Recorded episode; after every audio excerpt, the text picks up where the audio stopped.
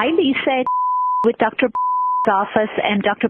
just asked me to give you a call and let you know that she reached out to at NYU and at Dana-Farber, and unfortunately there are no clinical trials available for you, okay? Well, that's not good news.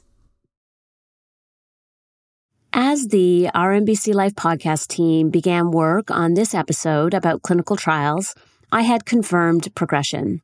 I did a biopsy for biomarkers, a liquid biopsy, and then the hunt for a possible clinical trial was on.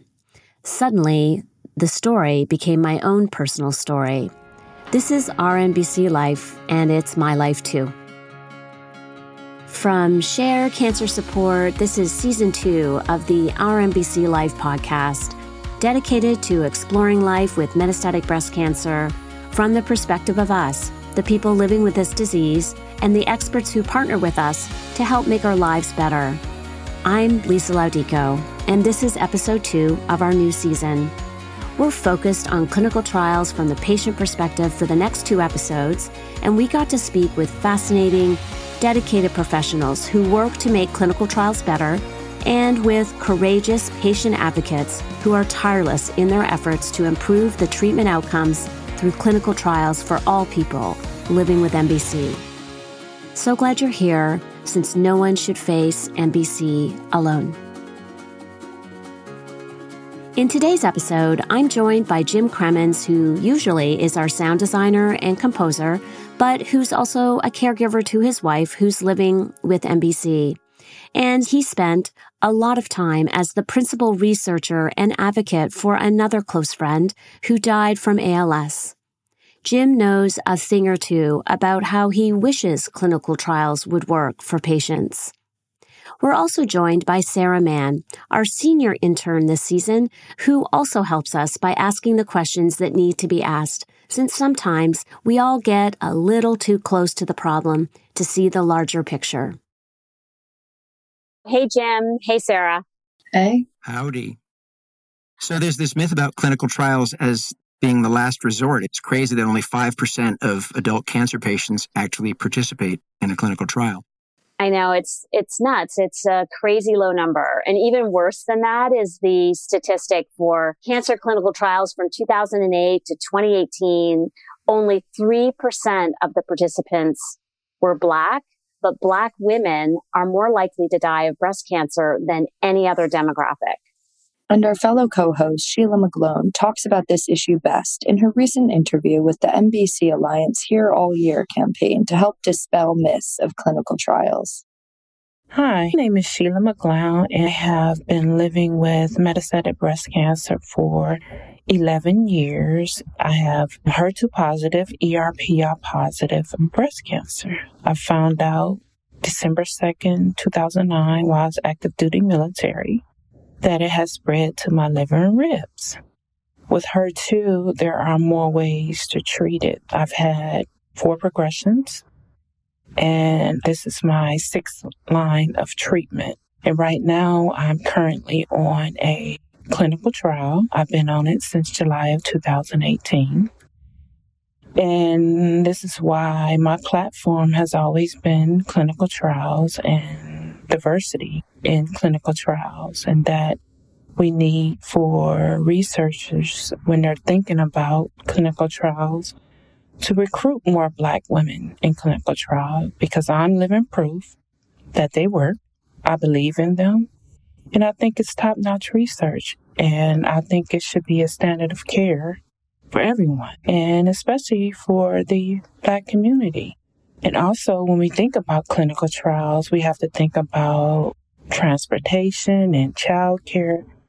I spend close to nine to 12 hours my days of treatment for the clinical trial because they test everything. I get good care now because I know that I'm helping further research and hopefully I'm helping more women live longer with metastatic breast cancer.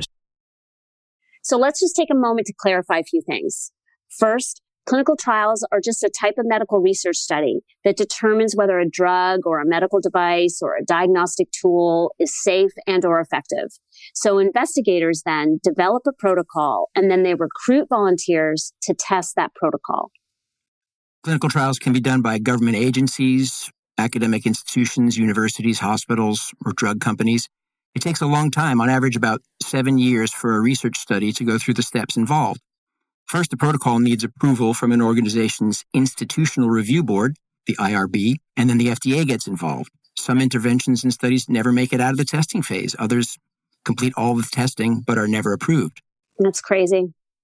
So, clinical trials are categorized into four phases or types. And the first describes when the drug or intervention is being used by people for the first time. So, this phase helps researchers determine the dose range that will be tolerated and what the side effects can be. Phase two is when they see if it actually works. They take a safe phase one drug or intervention and perform further tests on actual patients with the actual disease to be treated. It can also be performed to see if an existing approved drug on the market can be used for a different purpose.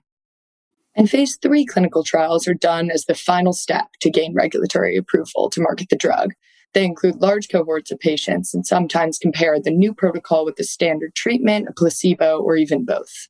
Phase four is sometimes called post marketing surveillance since it happens after the drug is available and in use to the general public.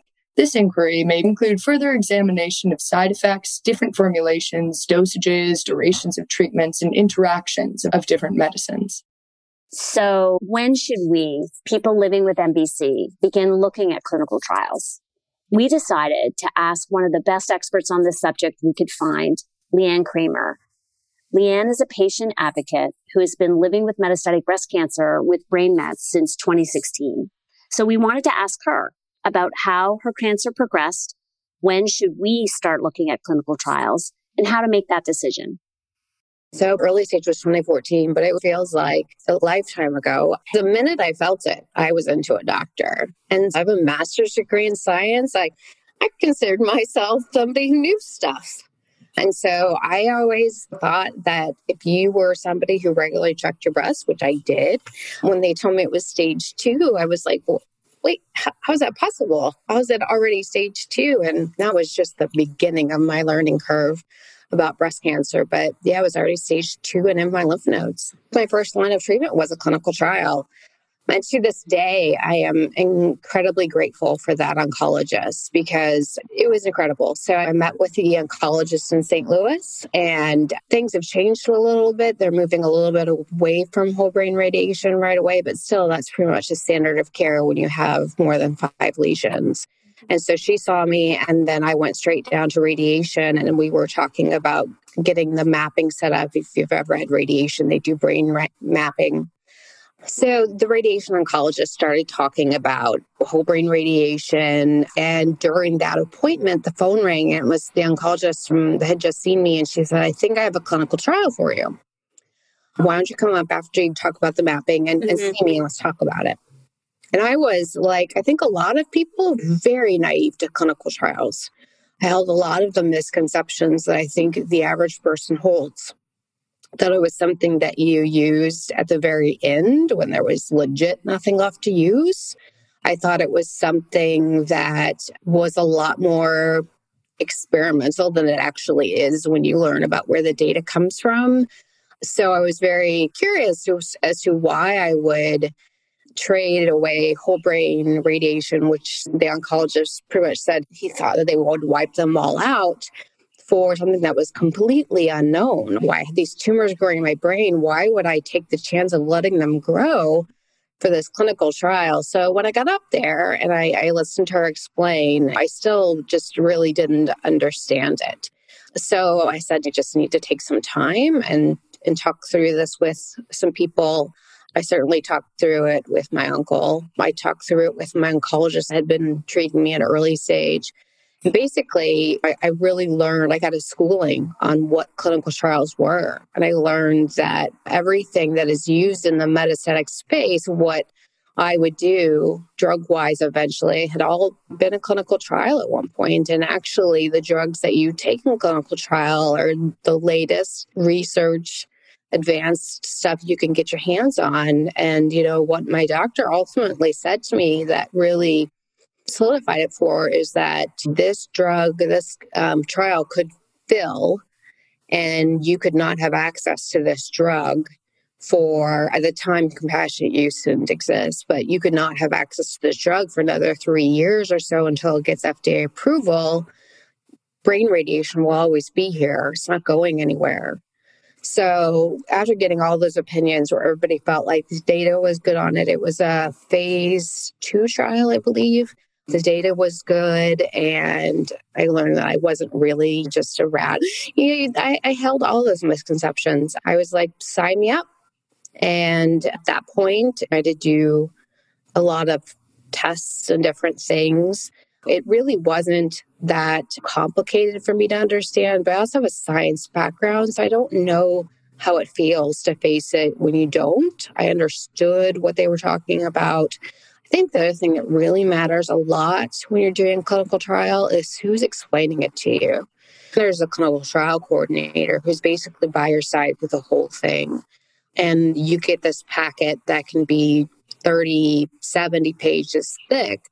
But th- their job is to really break down what your responsibilities are going to be before the trial during the trial and after the trial. And i think that matters a lot because the person who sat me down for my first trial was phenomenal and made it very clear and easy to understand. I'd already made up my mind I wanted to do it, but then understanding what my responsibilities were very easy. I love that you're oncologist at WashU that convinced you that this particular trial could be a good one for you in helping educate you on what clinical trials really are all about at that stage. I do know anecdotally that we have oncologists out there. Sometimes they're in community centers where they just shy away from anything to do with clinical trials that they stay with standard of care and that you have to then go for your second opinion to a major cancer center to actually get access to clinical trials sometimes. And the problem with that is, is that if you're like me, which I think a lot of people are, you wouldn't go seeking a clinical trial as your first line of treatment. If the doctor says this is what I should take, and but I just wanted to treat it. I was scared this is what the doctor said we do. This is what we have to do. I always like get rid of them, do it. But I feel like, gosh, did I dodge a bullet? Because I had lots of SRS targeted radiation, but no whole brain. And I think it's 2% women who are diagnosed with brain mets are alive two years later it's four and a half for me. I think that mindset is having to change of they weren't really thinking back then about long-term survival with whole brain radiation, which now we know is changing with the HER2 group who have great drugs now that work systemically mm-hmm. in the brain and they can really live a long time. So do we want to do something so detrimental to them? Has whole brain radiation. And I think about it all the time. If I had returned my oncologist in Chicago, they didn't have that trial. I wouldn't have been offered that trial.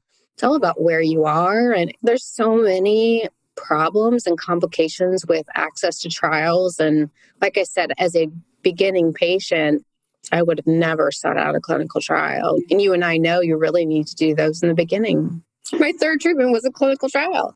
Yeah, I, the more I did them, the more I realized. And then I realized that brain mets are not usually allowed in clinical trials. Clinical trials have inclusionary criteria. You got to have this to participate, and exclusionary criteria. And unfortunately, because brain metastasis has historically had such a poor survival, they were historically excluded from clinical trials. And it's just within the last five years, even, that they've started to allow people who had a history of brain metastasis participate. So now those who have a history, had something radiated, had something treated, are seeing more clinical trials available to them. But the case of a new compound allowing for somebody with active and progressing brain metastasis to participate on a clinical trial is next to nothing. so often, as you say, clinical trials are the last step and they shouldn't be the last step. But I'm curious, what are your go to tools to try to solve this problem? From the very first appointment you have with your oncologist. You need to make it very clear what you are willing to do and not willing to do. So the closer you are to the beginning of your care, the more likely you are to get into a clinical trial. So setting that expectation from the beginning with your oncologist and what you're wanting to do and willing to do and how far you'll go and expenses, time off from work, and those sort of things. Have a very detailed discussion with your oncologist. I think that's number one. Also, there are so many good websites out there that have clinical trials listed that you can certainly search yourself. But I think it goes back to your oncologist is if you set the precedent, that's what you want to do. You also, every time you progress, you say what's out there for me as far as a clinical trial and him looking or her looking and yourself looking, then it's, I think, a good team that way. Because certainly they're going to understand nuances of the clinical trial that you may not. But that's where I suggest starting. What Leanne says makes sense to me. It's still very challenging to know what is the exact right next thing to do. I have pretty solid science background and I can read through endless studies and think that maybe I've found a solution or a path forward, but I'm in no way equipped to know that I do with any kind of certainty. For that, you need an expert team that you can trust. And basically, that means your oncologist. But even then, they don't necessarily know with certainty. Many oncologists encourage patients to get multiple opinions because there are always so many variables involved. And that's why leading institutions have tumor boards. Even so, I think it's really important for patients and advocates to actually wade in and do the research because knowing about the disease allows you to collaborate with your doctor. One of the things we wanted to look at was how someone new to metastatic breast cancer would figure out how to find clinical trials. Since all of us working on the pod have been engaged in this world for a while, and so we know some of the tools already. Exactly. What is it like for the person newly diagnosed or someone who's experiencing their first progression? So we asked people with no previous knowledge of clinical trials or MBC, see how easy it was to figure out. And what we found was that the metastatic trial search is one of the great tools that is found on breastcancertrials.org, the Metastatic Breast Cancer Alliance website, along with other nonprofit websites. Links to all these great resources can be found in our episode notes, and we will be going into more detail in part two of this episode. We also asked Dr. Neil Fischbach, an oncologist practicing in Connecticut through Yale New Haven Health, what his thoughts were on how patients can find appropriate clinical trials and when they should or should not do so. Identifying a trial is a significant challenge. Mm-hmm. Finding out if you're actually a candidate for that trial is another challenge. And then having some objective person to sort through with you is this something I need to travel for? Is this compelling enough? Is this something that's interesting and valid for me as a person or is more intellectually interesting to the investigator who's running the trial? But probably doesn't make a big practical treatment difference. Having that very good relationship with your primary breast oncologist is the key because that person, he or she, really should help you filter. These are high impact, really important, likely to help, worth driving two hours once a week for. Or this is something which is very early, unknown, unlikely to be major impact for you, as well as be critically important where are you in your cancer journey? And so, if there is a standard of care treatment liable to keep disease controlled on average for two years, v- very gentle in pills, you may not feel compelled to be part of a a clinical trial where there are others who might feel, you know what, I understand that's a really valuable standard of care for me now, but I want more and I want to be thinking about clinical trials now. And then at the other extreme, we run into situations sometimes where the conventional options are limited uh, and unlikely to provide long-term disease control. And we're really looking for something novel or different. Sometimes we get so focused on, I've got to be in a clinical trial now what's available is just standard care, ho hum chemo. I don't want to do that. And sometimes we almost find us wishing that the very effective treatment that we're on would stop working so we can get onto a immunotherapy trial. And sometimes we lose sight of the fact that chemo's around for a reason. It works really well. There will always be chemo. And what we're actually recognizing is chemo is a great immune stimulant. That when a cancer cell has been damaged by chemotherapy, it becomes more immunogenic. Chemo together with checkpoint inhibitor immune therapy works better than checkpoint inhibitor immune therapy alone. And there are chemotherapy drugs like capecitabine, which are very gentle. And so when do I recommend people go on chemotherapy or clinical trial?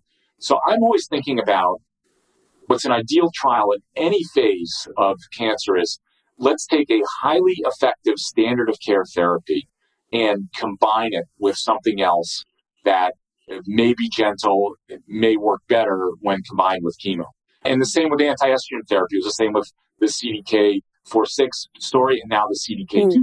Mm-hmm. Anti-estrogen therapy, highly effective, tolerated. Let's layer something on top of that. Mm-hmm. And then, as someone living with cancer, you're not necessarily just saying, "Okay, am I abandoning what would be an effective treatment like chemo and going on to mm-hmm. a complete unknown?"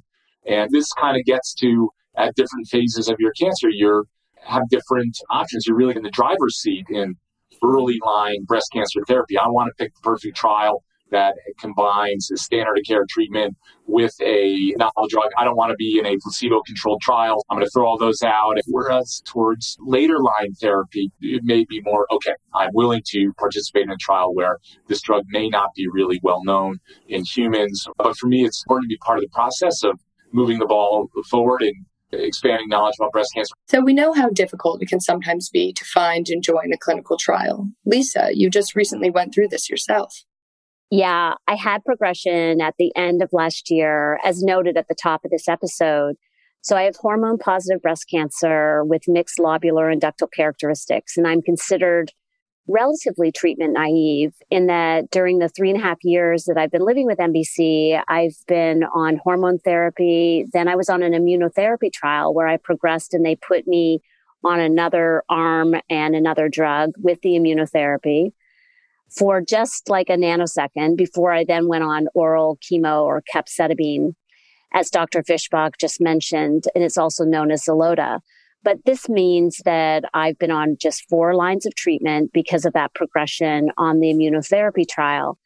And that just put me out of the running for trials that would normally be a good fit for me because I had one too many treatments in my treatment history to be eligible. So it was just a surreal situation, actually, where I've no known actionable mutations to access and the new treatments that are targeting the, like certain actionable mutations. And so I found a trial in the end, and it was quite literally the only one. So my situation is somewhat unique, but there was only one trial in the entire country that my oncology team and I felt made sense for me. And so I'm super grateful that I'm on this. I seem to be tolerating it okay. And uh, we'll learn soon whether it's actually working, but not before the trial sponsor's crazy rigidity actually made me wait to start the trial for at least a week, even though I've been without treatment for almost a couple of months. So it was a wild intro to the trial you know, even my own oncologist was frustrated with the lack of flexibility demonstrated by the sponsors of so many trials. So here's my oncologist talking about allowing clinical trials to be administered decentrally within the cancer center system. Flexibility here equals less burden for the patient. Have a listen.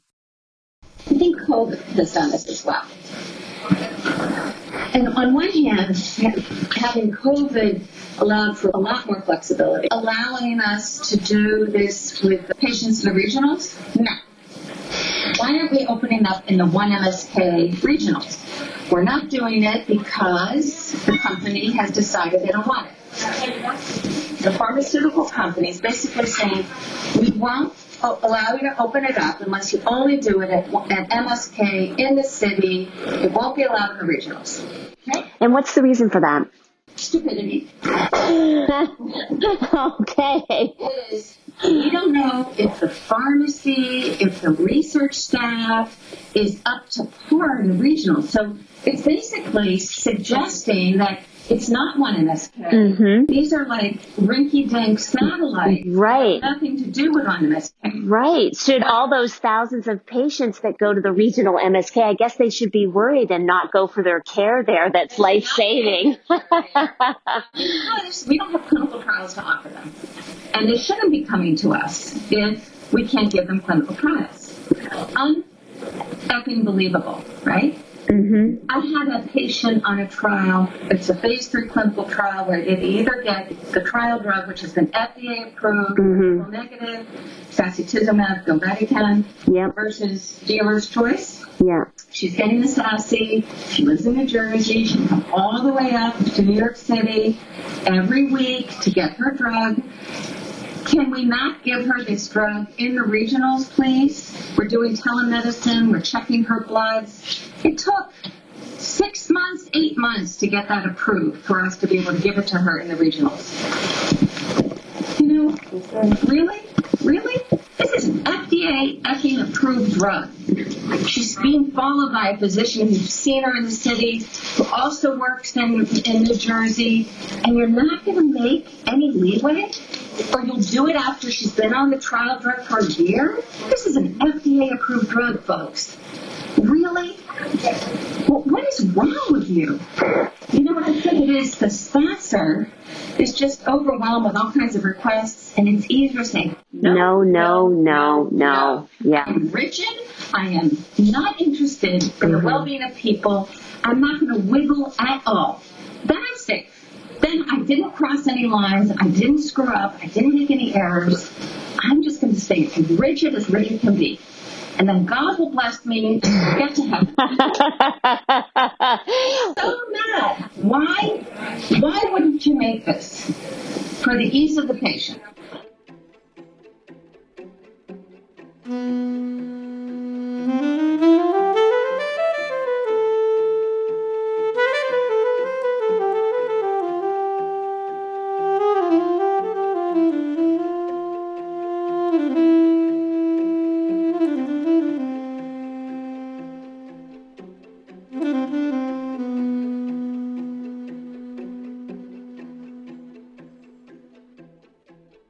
Know that all aspects of the clinical trial process are complicated from the initial inquiry, the funding needed, the requirements for how they're designed, the recruitment, the execution of the trials in various cancer centers, and how patients actually engage with it. We've established that it is a difficult process. So let's take a moment to introduce the additional cast of experts we spoke to about all of these challenges.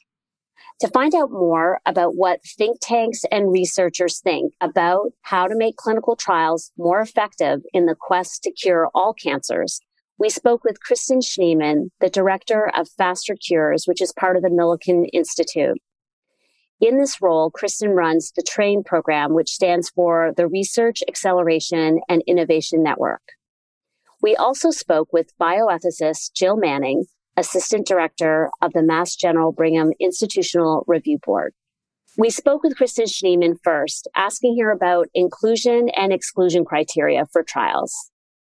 I know this is an issue that you, you're very interested in yourself, which is there can be fairly rigid criteria about who's included and who's excluded. And then finally, once clinical trials are conducted, the results of those trials don't always hold true in real world conditions. And in part, that goes to the inclusion exclusion problem that we've tried to create such perfect experimental conditions in a clinical trial around a product that that it's not reflective in very many ways of what happens, the real people in the real world who will ultimately take that product and the real world conditions that they're taking them in. There's just so many ways in which clinical trials are not serving the needs and interests of patients.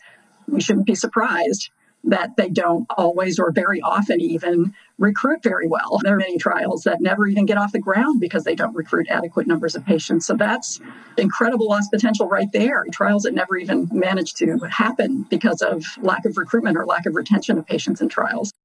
And here's Jill with her thoughts. I personally am not involved necessarily on the design of trials. We have the saying, like, you design, we opine type deal. However, to get back to eligibility criteria, I think it's really important for people to know um, about these kind of considerations. It is standard practice to have strict and rigid, if you say, inclusion and exclusion criteria for a high quality research protocol. And, these criteria are always going to be guided by the scientific objectives of the study. And so when we're talking about exclusion criteria, we're talking about the features of individuals who may meet all of the inclusion criteria, but they present these additional characteristics that could interfere with the success of the study, mm-hmm. or they could lead to additional risk for an unfavorable outcome. And so they're always going to be developed with patient safety and sound research principles in mind. The most important thing is that we're talking about from human protection side of things, which is where I work, is always going to be the safety and the protection of those subjects. Mm-hmm. But we also need to keep in mind that having high quality research results and yielding that generalizable information is critical. And when we don't have standard and, and rigid or so exclusion criteria, this could lead the way for really unfortunate things to happen in data analysis, like selection bias, confounding, other random errors. And then that really skews the results. And what we our end goal here is to be able to have an intervention, in this case, perhaps a study drug, in which we can really confidently say that the desired outcome is truly associated with that intervention. And while I absolutely think that these screening requirements can feel daunting, overwhelming, and very upsetting and disappointing for many, we need to honor that and keep talking about that. But it is helpful to keep in mind that they're in place for a good reason and they're mm-hmm. not designed to discourage participation. It all comes down to the science, and you need to have that direct association with the study intervention with the outcome. And when you have other medications involved there, it's very hard to draw a clear line to that outcome. And it's very frustrating. Here's Dr. Fischbach confirming that in spite of all of this, clinical trials should always be considered at every step for MBC patients. I think that oncologists and clinical trial designers are trying to get better, basing entry criteria more on a person's uh, fitness and performance status rather than how many prior treatments they may have had. But yes, you still will find trials with ceilings for prior lines of therapy. Or there's also a situation where you may elect a standard of care therapy and there's a very attractive clinical trial open two months later. That's the standard of care therapy you're receiving plus a very attractive novel agent. These are the kinds of things we weigh. And that's why I think it is always appropriate at any juncture in care to be asking your doc, is a clinical trial appropriate for me? What do you think? What's the standard of care available? What are we likely to achieve in that? And sometimes that brings up uncomfortable discussions about how long do we anticipate that this next therapy you're recommending will last on average. And I know it's important to be hopeful, but also very important to be realistic about these kinds of things. And again, a tough but really a critical discussion. And I think that speaks to the relationship between patient and oncologist and where that particular patient is in terms of understanding the trajectory of their own disease and how much information or decision making they want in terms of that next treatment choice. And so every patient takes it a little bit differently, but I think it's that relationship between oncologist and patient, but also the understanding that there are these landmines that can happen depending on how the clinical trial is designed. Cancer is stressful enough, right? And so I think sometimes we overthink. And I think when people are thinking about their clinical trial options and, and thinking about lines of therapy, am I going to make myself ineligible? I, I think that we can largely take that out. That, that actually is fortunately a rare problem where people are not eligible for the clinical trial that we want to enroll in because of lines of therapy it's it's important to think about, but practically is not so often. So I just I think at any decision making juncture, if we can decrease the stress level. The example that I just mentioned of too many lines of treatment, therefore not being eligible for a trial that would have normally worked for the patient, it actually just happened to me. But it is illustrative because in speaking with my own oncologist and with the research trial nurses, they have a different approach. They go, we've had this challenge with this particular sponsor and it makes us so mad because they just want treatment naive people. And I'm going, but that's not the metastatic breast cancer community. We can't be treatment naive because we got to keep going and keep on taking new lines of treatment just to survive. And so they all said, yes, you're right, Lisa. We know it's nuts, but this is the way it is. I also want to instill people who are participating in clinical trials with the thought that they are a exceptionally important, altruistic, valuable commodity. And if only, as like uh, being a college athlete, if you could be paid what you are due, The drug companies are going to make billions of dollars off drugs that they are developing for the benefit of people living with cancer. But as someone participating in the trial, you should feel like, you know what, I deserve a lot. I want a parking space. I want uh, meals. I want transportation, lodging. We at, Yale are struggling with this because there's been a lot of concern about conflict of interest if you're paying people to participate in a clinical trial, mm-hmm. you're providing parking, or these undue incentives that will influence people uh, to participate. So for a long time, those kinds of services were actually rigorously weeded out of uh, clinical trials. And now I think we're getting back to recognizing that no, being a part of a clinical trial is an incredibly generous and taxing and time consuming endeavor, and people should have some benefits uh, associated with that. There's less than 5% of the adult population in the US that are cancer patients are actually engaged in clinical trials. That's incredibly low. And then on top of that, you want to break down the differentiation of that 5% that actually participates in clinical trials. And so it does not at all reflect the metastatic breast cancer community.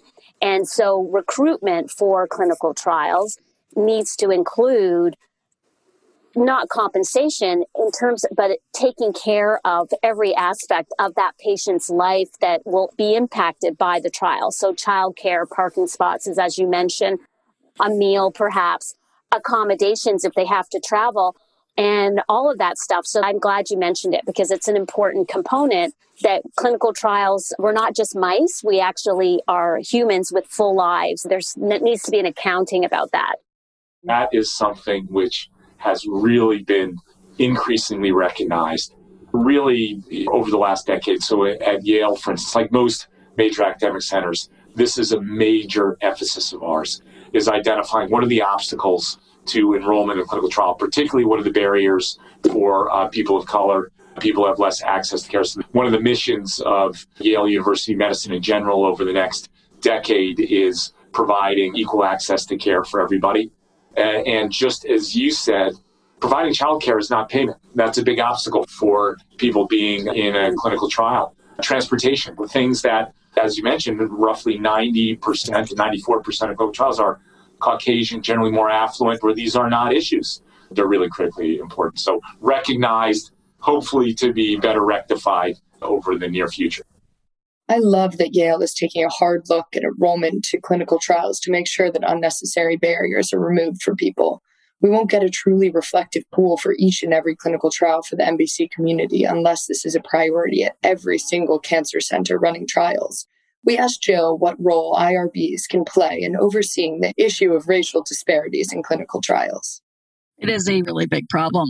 And uh, it is a huge focus right now. I, I would say certainly the healthcare community, including researchers, are, are waking up to it progress is slow. We've had over 300 years of systemic racism. And I think that understanding and recognizing our history which is not so distant, truly informs what our current landscape is, because there's a lot of valid reasons for hesitancy to take part in research studies. And this distrust is there for reasons. And I think that it's critical that we expand our education not just to healthcare workers, but to researchers all the way up from pre med medical school to ongoing education at each institution. And individual institutions have an obligation, and, and we are certainly doing this, of, of looking back at our own histories and what happened in your local context uh, that may inform where the community is coming from.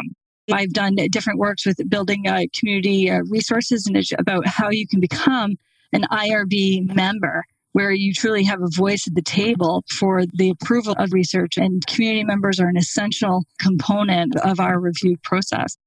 Also increased digital access across the board. Again, from COVID, we saw that this was a lot easier than people before. And when we have increased mm-hmm. digital access, we have increased access for all different members of our community. And it is so important that our research participants reflect the, the actual patient community of which we are serving. So, question is Mass General Brigham actually putting some teeth to these new criteria that they've developed so that people are really truly being held accountable and that people in the community can then see This is how we are holding ourselves accountable because I think that's the next step in the gaining trust from members of different communities. We were going to do an audit on you, what would it look like? I am seeing that initiative happen in real time in my own department as far as who we're hiring for leadership opportunities and our cultivation of our membership base. And it is at the forefront of our minds and of our goals. This is the only way that things are going to get better is that if we have IRB members who are reading these protocols on consent processes and procedures on eligibility criteria or accessibility of a protocol or whatnot, mm-hmm. we absolutely need those voices um, at the table. And we are actively working with our division of diversity and inclusion as well as partnering with different individuals and communities to hopefully expand that. And I think that at a system wide level, we need to ensure that our actual investigators reflect our patient population as well, sure. and that we are ensuring diversity in our hiring of postdocs I do see real time efforts at that. And I would hope that folks are, are thinking about it at the hiring level for individuals earlier in their career so that we can keep all of that critical talent at our institutions for the prime years of their career. What are the main pitfalls that you find that patients, from the patient's perspective, that the patients come up against in some of the clinical trials that you oversee? One is that many of these clinical trials are only offered at academic medical centers in big cities. And that excludes a lot of individuals who are living in rural areas. And while, you know, there certainly have been efforts to establish satellite sites outside of these urban medical center areas, we also have safety concerns with that because sometimes community hospitals or other sites aren't set up to assist should there be an adverse event. We also have barriers of non English speakers in the consent process consent forms can often be 30 pages long and there are efforts to have translations in short forms and we are you know doing a lot better and covid has taught us about the flexibility of interpreter services but consent forms are also a, a real barrier when they're 30 pages and dense. And then we also still have insurance issues with cancer trials specifically, insurance plays a lot more into it because corporate sponsors only pay for the true research procedures and they don't cover an MRI. Even if the individual needs an MRI for clinical care, the corporate sponsor is not going to be paying for that. So people still need to have adequate insurance coverage for participating in many trials. And I think we see that less so in non cancer research. You mentioned that so often the consent forms are very complicated medical language and that they need to be translated. They need to certainly make them a lot simpler, but also it's super helpful for the, the patient considering the clinical trial to actually have a translator, like a nurse navigator, and usually it's a research trial nurse, depending on the cancer center. But at Mass General Brigham, are they dedicating um, some staff to this effort of making sure that as many patients as possible who could be eligible for a clinical trial are given the kind of time and support for them to actually fully understand, not be so afraid of the clinical trial, and really take them through it in a more personal way. I really hope that this is one of those lessons learned we can apply uh, more broadly post pandemic when we talk about consent, I, I, always have my tag like we're not talking about a form, we're talking about a process. Consent is a process, and and consent is also a noun. It's not a verb. We do not consent patients. We ask for consent. Consent is something that is given from the individual to the investigators. And we really need to honor and ensure that there is dignity around this process. This process involves a discussion, not just shoving a 30 page consent form to someone and asking them to sign. There are many things that we'd want to have changed about clinical trial design, but we turn to Leanne for the patient perspective, specifically regarding brain mets as an exclusionary criteria. Leanne, is there anything else on your list of things like, hey, if I could wave a magic wand and make clinical trials more equitable and easier for patients, what would they be? Oh God, I have a wish list so long. That certainly is my number one wish mm-hmm. because of how difficult it is to treat brain mets. For somebody who's listening who isn't experienced with brain mets, certain drugs that work in your body don't always work in your brain. You have to test out a drug. And so if you don't put it in trial and test it out, we won't know. You could FDA approve a drug, but doctors won't be using it for the brain because it hasn't been approved. So we need to study everything in the brain. So that certainly is number one. I think number two is to not be so restrictive on the Olympians of cancer being your participants in trial. And what I mean by that is don't pick the healthiest of the healthiest for your clinical trial because in reality, and that goes back to those exclusionary criteria. If you've had more than so many drugs, you can't be in it. If you've had this drug, you can't be in it. And I understand that there's a balance and that they want to, they also don't want the drug not to be approved because they didn't pick the right people. But in reality, the user of your drug could look like the person you're excluding. And so if you don't have a good balance in there the people who've had lots of treatments, the people who've have this accompanying condition. Who have brain mets, you don't know how they're going to do. So you're excluding people from your trial, trial who are going to be users of your drug but certainly access and that more oncologists offered their patients. A lot of patients just never get offered clinical trials. If you don't go to a large center where there are clinical trials, if you aren't um, savvy yourself and understanding, I could be the perfect example. If I had not gone and not been where I was, I could have never landed on those trials. It shouldn't be dumb luck, but it really was with me.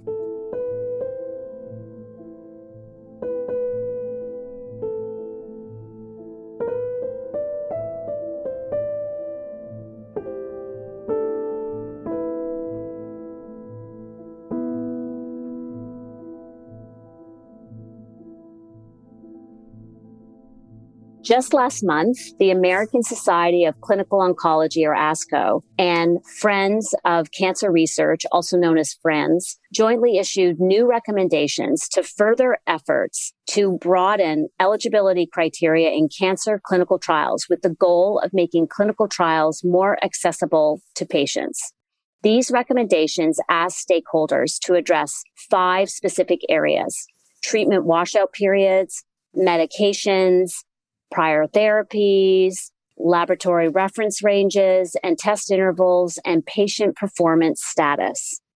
These recommendations were worked with stakeholders throughout the cancer research community and focused on expanding eligibility criteria to make trial populations more reflective of the general cancer population, also to reduce clinical trial complexity and to exclude patients from trials only where it is warranted due to safety concerns. We also wanted to hear about the challenges of clinical trials from even more perspectives. Here's Dr. Fischbach. So I think that some of the biggest things are largely, as you alluded to, clinical trials often insist on a very standardized population of people and so are very exclusive. And I wish we could sometimes broaden criteria for individual trials. I think that there are major deficits in identifying suitable candidates for clinical trials. More and more clinical trials are being targeted to specific gene alterations in cancer or subsets of people with cancer we're getting narrower in our ability to predict for who might a individual treatment work. And the drug manufacturer just wants that type of treatment. The days of having a CDK4/6 inhibitor, which may be broadly applicable to all women with ER positive breast cancer, I'm not sure how much more of that there's going to be. And it's more going to be do you have a mutation in your RAS pathway? Do you have a mutation in a, much less common gene that maybe 5% of people with metastatic breast cancer may have? And if you don't recognize that person immediately, you may miss that opportunity. And you also may simply have that trial open at your institution for months and months waiting for just that appropriate person to come, which costs a lot and takes up a lot of infrastructure resources. So I think that matching people to their most appropriate clinical trial quickly will be important, as well as being able to rapidly open and close clinical trials and institutions as mm-hmm. appropriate candidates become available. Here is Christine Hodgson, the founder of GRASP and the stormriders.org. She's talking to us about the issues around recruitment and how it negatively impacts all of us. We hear doctors and researchers complain a lot about how they can't recruit. And that's very frustrating for patients because a lot of patients that I work with are like, and I, I don't mean this to sound glit, but dying to get on a trial. Like that's what they want. They really want to get on a trial. So it, it is frustrating when we hear that. So yeah. I think a bigger overarching problem is decentralization. Another big barrier, I think, is racism within the medical community. And I think that until we address, I think there's like a hesitancy to address the racism in the medical community. And as long as we keep denying that it's there, we're never going to actually solve that problem. We have two issues. Not only do we have to get just access to patients in general is important, but I do think this component of having access to a diverse community of patients is also a problem. We should really be looking at them in tandem and trying to address those problems in tandem. We just don't have a good way of communicating when a trial is available. So there are tools. I think we could talk about MBC Connect. That is a nice trial matching service and they use the breastcancertrials.org and my website basically. Both of those data is it's all combined into this app and it's a really nice feature because you'll get notifications about trials that are opening up and you'll get notifications for ones that you're interested in. You can like favorite which trials if you're trying to watch certain trials.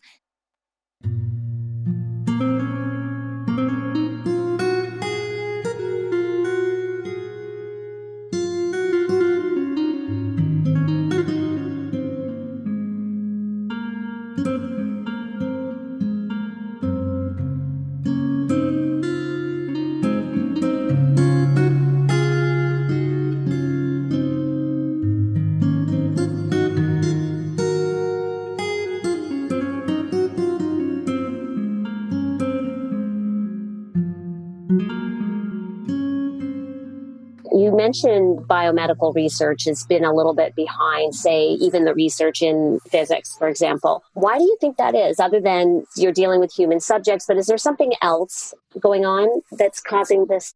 I, for myself, I'm not sure I have ever come to a more comprehensive answer than that. It has a lot to do with the human the human element and, yeah. and the fact that this is research about human beings and, and the ethical concerns around that, which doesn't make it right necessarily, but I think that's where a lot of it proceeds from, at least that I've been able to see. Mm-hmm. But I, I, feel like there are other ways in which biomedical research has also lagged behind other fields in areas like collaborative research.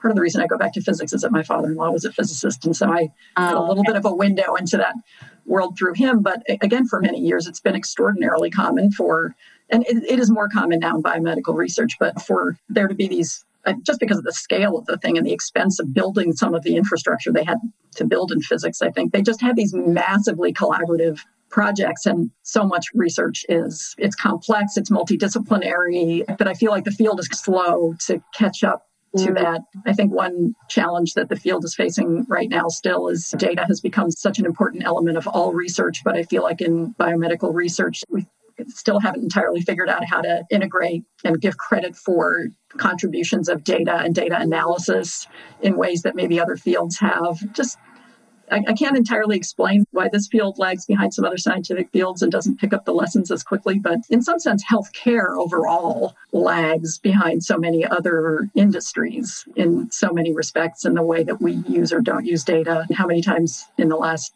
year or two have you had to fill out the same form on paper about your family health history and the lack of interoperability of the information systems and this whole business this whole industry just habitually lags behind right so many respects Following up on what Kristen just spoke about, here's Corey Painter on the same issue.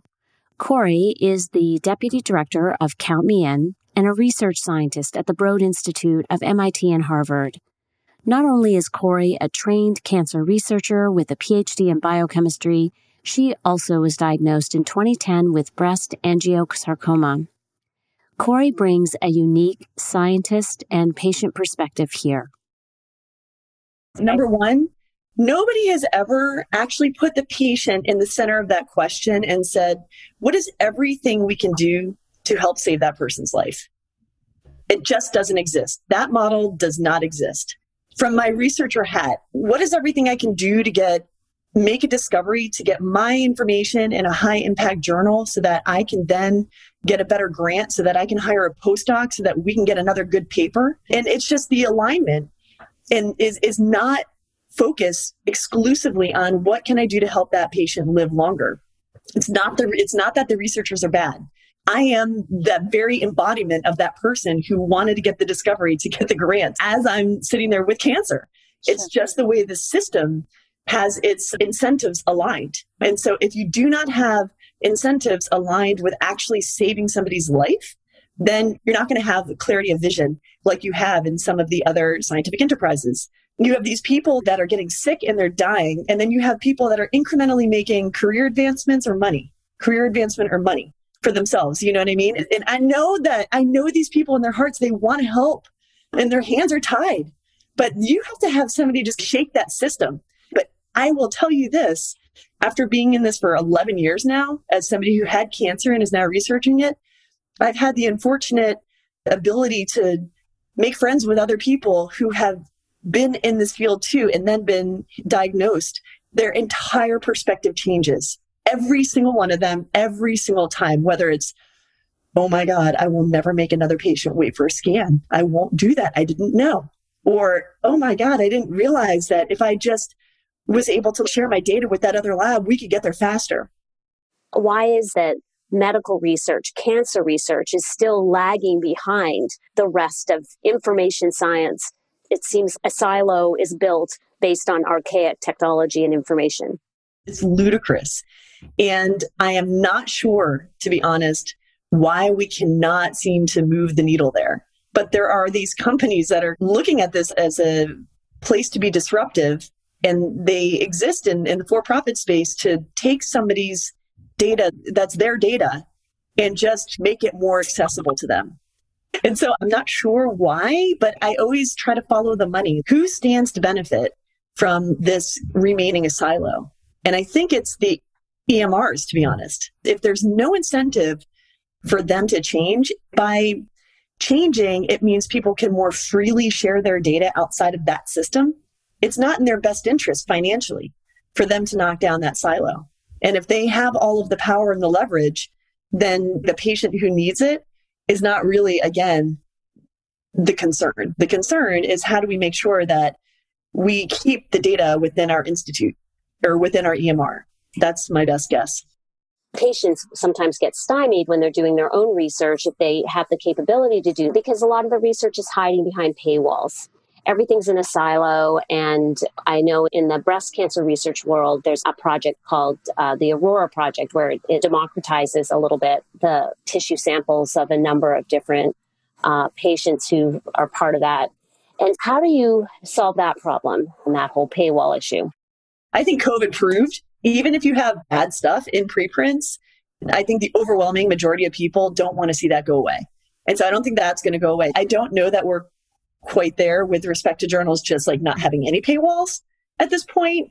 I don't know though, but I would love to see them go away as well. And so new models for how to keep the journals solvent, I think would would be required before you could just be like, hey, I know you can't make any money, but we want access to everything anyway. So I think there needs to be a thoughtful process to make sure there's a model to make people be able to sustain their enterprises, but still have everything be open and shareable certainly don't have a solution available to that problem just yet. But I do think that, again, this is just to get back to the COVID experience. I think another aspect of that experience has been this kind of collision between the worlds of the academic journals and the preprint servers, mm. just as a sort of a shorthand. And for people who don't know what preprint servers are, they're really just essentially websites or online vehicles for sharing research results and sometimes data in a pre publication forum. And so they haven't been, these things, these publications typically haven't been peer reviewed. They haven't appeared in a high falutin high profile academic journal. But it's just a way of for researchers to get their information out there a more quickly. So certainly in the covid experience this was happening all over the place that people wanted to have avenues to just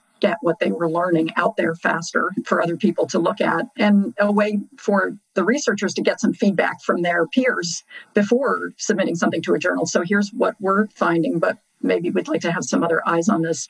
This is a phenomenon that has flourished in other areas of academia, in other areas of the sciences like physics. This has been a phenomenon for years and years and works quite well in those communities, but there's been a lot of resistance to it in the biomedical research field, I would say. I think some of that has to do with the fact that it's human, it's okay. research on human beings, and right. always some of it's research on fruit flies.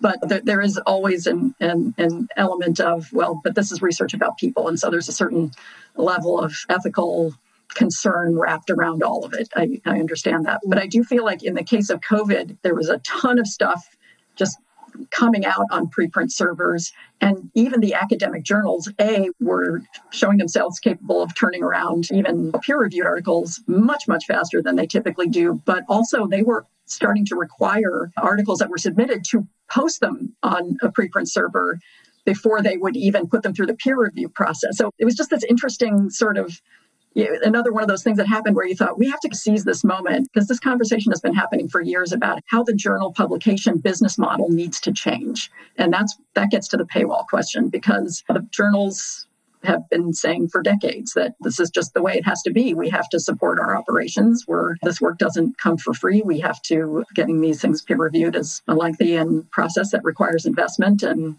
et cetera, et cetera, et cetera. We just, I feel like we've been stuck in that conversation for so long, but this year we really saw that open up. And, you know, preprint servers are not the answer to everything. We saw a lot of the side effect, the thing that comes with preprint servers is that a lot of information gets out in the public that maybe shouldn't be out in the public yet. There were results coming forward that were not ready for prime time. That's part of the point. You want other people to put their eyes on them, but given the mm-hmm. high profile of the situation, news outlets would latch onto it and things would take on a life of their own. And we saw some outright bad results making their way into the public. To, to me, that's all part of the process. and part of that problem, which I'm sure you're familiar with, is that there's no incentive for anyone to publish negative results. That's a whole other conversation, is that often what we sometimes duplication of effort happens because nobody knew that experiment had already been done and wasn't successful because that doesn't that isn't what gets you published in a high profile medical journal is saying I did this experiment and it didn't work out as I expected. and I think it, technically, if particularly if you're running a trial and it's NIH funded, you are supposed to report the results through clinicaltrials.gov, but that doesn't. It's not being reinforced. It's not being. Enforced. It's not reinforced. If a sponsor wants to close a trial, they can just close the trial, and we might not always have the detailed information as to why, but they have internal data and safety monitoring boards to be evaluating the drugs, whether it's a safety concern or whether it's an efficacy, uh, futile efficacy, the trial just stops. As far as understanding why a particular agent did not work, and how that might inform other scientists in that area, I think is a really important and thoughtful question. And I don't know the answer to that because we come up against these proprietary issues all the time with confidentiality and sponsor privacy. That's a plug for academic medicine because our individual investigators that are working and are affiliated with university, they are publishing on their own findings when they have negative findings. So we, we see those in journals all the time. We do have that transparency on the academic medical side of things. But again, we're talking about siloed situations, right? And, and the black veil behind corporate sponsors.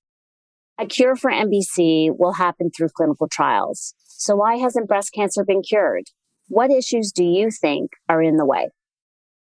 I would say breast cancer and almost all cancers suffer from the similar phenomenon of being part of the human body. How do you eliminate some cells that are basically the same makeup with just a couple differences from the other tissue in your body without destroying the rest of your body. And so it's just such a challenge to be able to target and hone in on one aspect of who you are because cancer is not an alien thing. It's not a virus that came in that doesn't belong there. It is literally part of you that is just out of control. And so how do you design something that is going to specifically only hit that part and not everything? We're right at the beginning of how we can use our immune systems to help with this. But you need something that can adapt in real time to the situation. And I think it's just a matter of time before we unlock the potential for us to be able to treat these cold tumors or these tumors that don't have the canonical features of things that are sensitive to immunotherapies. I think through combinations and through different ways of stimulating the immune system, we're going to get there. It's just going to take time for us to unravel it because it's such a complicated series of interactions. It's maybe where we need to go. Yep. The what's in the way question of making that happen, I think that it's happening, right? The research you're talking about that could really cure the cold tumors, the breast cancers, mm-hmm. as opposed to the blood, the blood liquid cancers that are already doing really well with this new direction of science. It's back to what's in the way of medical research in general, right? It's also, we don't have the best model systems for the disease. It, we, we don't really have, you can cure cancer in a mouse all day long. And it doesn't necessarily mean that same approach is going to work in a person or in a human. Mm-hmm. And we do a lot of preclinical work in order to get the hypotheses there, in order to develop the clinical trials. And then we bring it to humans. And it's not trivial to design and fund a clinical trial. But it's just not trivial. And so thinking more deeply about the preclinical space so that we can eliminate some of the cost and burden of, of trials that fail our patients, I think could also be an area that we think more deeply about. So we ask all our guests how they're coping with life during the pandemic. Here are their answers to the question, how they take care of their mental health. It's been hard for a long time, not just COVID times. I will say, just dealing with my own mortality because I'm never out of the woods with my own disease. And for example, I'm standing right now because I can't physically sit. And I don't know if I've slipped a disc or if I have metastatic disease. That's how I live my life. And the only way that I've found that I can deal with that is to find a bunch of hobbies that keep me completely grounded in the moment at all times. Everybody is handling this so differently. So, staying off social media has been my big thing because I just started getting crazy seeing some people doing things that, mm-hmm. you know, I don't even leave for Thanksgiving this year. I didn't go visit, see my family for the first time in my life. So, it was, you know, really hard. Luckily, my boyfriend has a great sense of humor and he works really hard to make me laugh. So I'm really lucky. How have I been taking care of my mental health? I will say that it has been um, wonderful being in a job where at least I can feel like I'm in some way making a contribution to helping solve some problems related to the pandemic. I'm not researching vaccines. I'm not delivering shots to people or groceries to people or doing things where I have my hands directly on it. But I do feel like I'm I'm in a place where I can try to make some contribution to to making the, all of this go away faster, and then hopefully keep some of the positive lessons and carry them forward. So that uh, honestly has been good for my for my mental health. I take long drives with my teenage children and let them play their K-pop playlists for hours on end in the car. That's actually been really good for my mental health. This podcast is produced by me, Lisa Laudico, and our truly amazing team of Bob DeVito, Dar Finkelstein, Natalia Green, Victoria Goldberg, Ellen Landsberger, Sheila McGlone, Riley Starr, and Anne Woodward. Our executive producer is Christine Benjamin, the Senior Director of Patient Services and Education at Share Cancer Support. Our senior intern is Sarah Mann, along with interns Angelica Alberstadt, Emily Lewis, Samantha Silverstein, and Amy Tedeschi. We have benefited from expert social media consulting from Jake Amarelli and sound design and original music compositions from Jim Cremens. You can find more episodes of Our MBC Life wherever you get your podcasts. Be sure to subscribe and rate and review us and look for a new episode every second Monday. Check out our blog, full episode notes on our website at ourmbclife.org. We would love to hear from you.